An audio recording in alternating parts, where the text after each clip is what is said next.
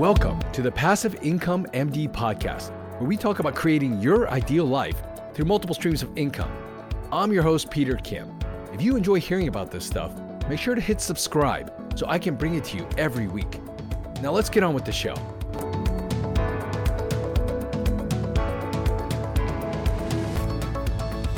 Hey everyone, hope you've had a great week. This week we're going to be talking about the not so secret society of accredited investors. I mean, that's what I like to call it. The first time I ever heard that term, accredited investor, it sounded like a secret society.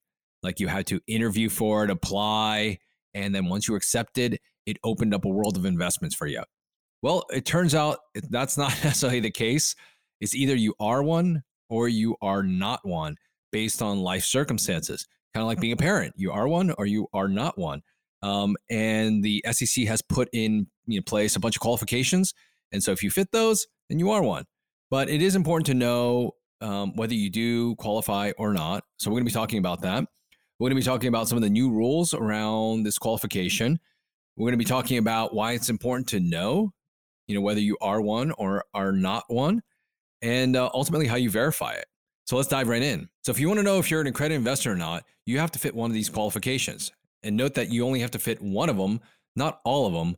The first one is that you have to have an annual income of at least $200,000 as an individual or $300,000 as a married couple or a spousal equivalent, which is one of the new amendments.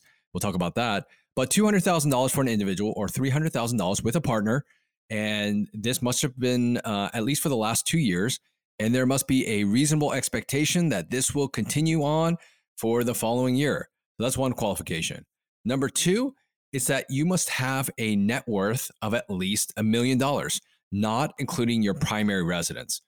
So those were the two major ways that you could qualify as an accredited investor. And so I'm wondering, do you fit or not? Now, there have been some amendments to this rule, especially just in the past year.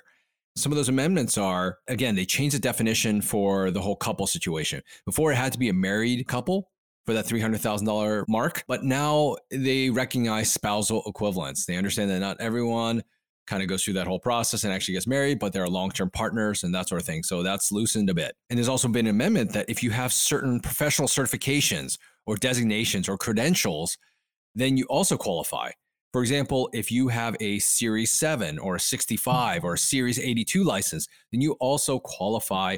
Now, this is important to note because I've heard of certain doctors or high income professionals that maybe don't quite fit the income qualification or the net worth qualification, but have actually been able to study for and get their series, one of these series exams, and qualify as an accredited investor. And it was important to them to do so. So it's nice to know that there is a workaround. And I think over time, you'll hear about more um, certifications or qualifications coming down the pipeline. So look out for that.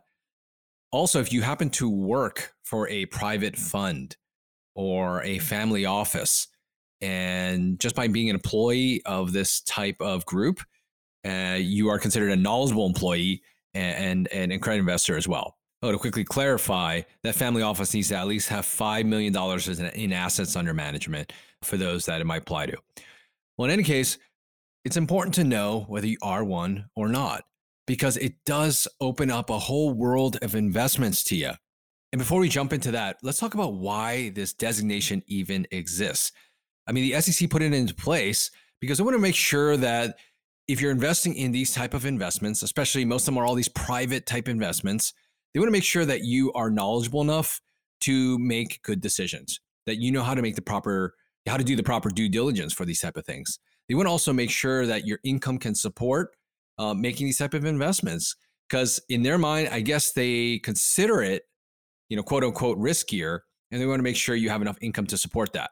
Now, I've heard from other people on the other end saying that it's kind of a way of keeping out uh, certain types of people from these type of investments.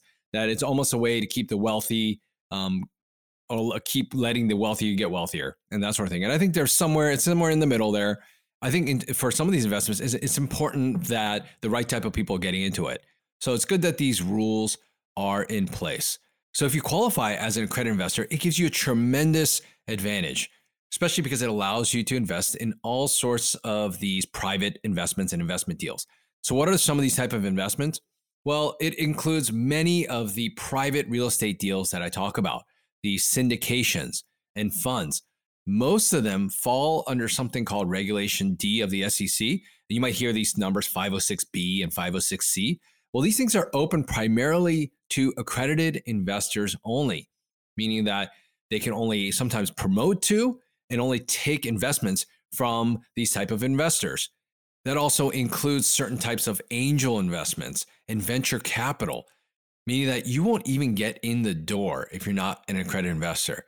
Now, as an aside, some of these type of investments have a small amount of space for non-accredited investors that they deem to be what's called a sophisticated investor, meaning that you have good knowledge of the type of investments, you know how to do the proper due diligence, and they allow for that. But that's usually a very, very small percentage, if not at all. So, for those of you who are not accredited investors, unfortunately, in terms of having the opportunity to invest in a lot of these things, you really have only at your disposal some of the more public market type stuff like stocks and REITs. You can own your own investment properties, but really not be able to invest in other people's deals. You know, for many of you who know me, I think one of the most powerful ways to leverage your time, your capital is to put it in these passive real estate opportunities like syndications and funds. And hopefully, for many of you who are listening to this, you do qualify and you're able to do that. But if you're not, again, there are some opportunities if you understand or if you can demonstrate that you are a sophisticated investor. Now, I've been asked before, how do you verify that you are one? I mean, do they ask you for it when you invest, you know, into these type of investments? Actually, it is the case. When you go to invest in one of these private real estate investments, for example, they will ask you for a letter of verification. Um, and this letter basically states one that you do qualify under one of those qualifications you know mentioned before. And this is something that's given to your CPA or financial advisor to sign off on.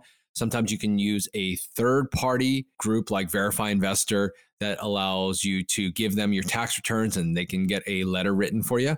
And that's another way as well to give your tax returns or your W 2 or something like that directly to the investor group as well. Sometimes they allow for that. But either way, they need to verify just for their rules and to kind of cross their T's and dot their I's.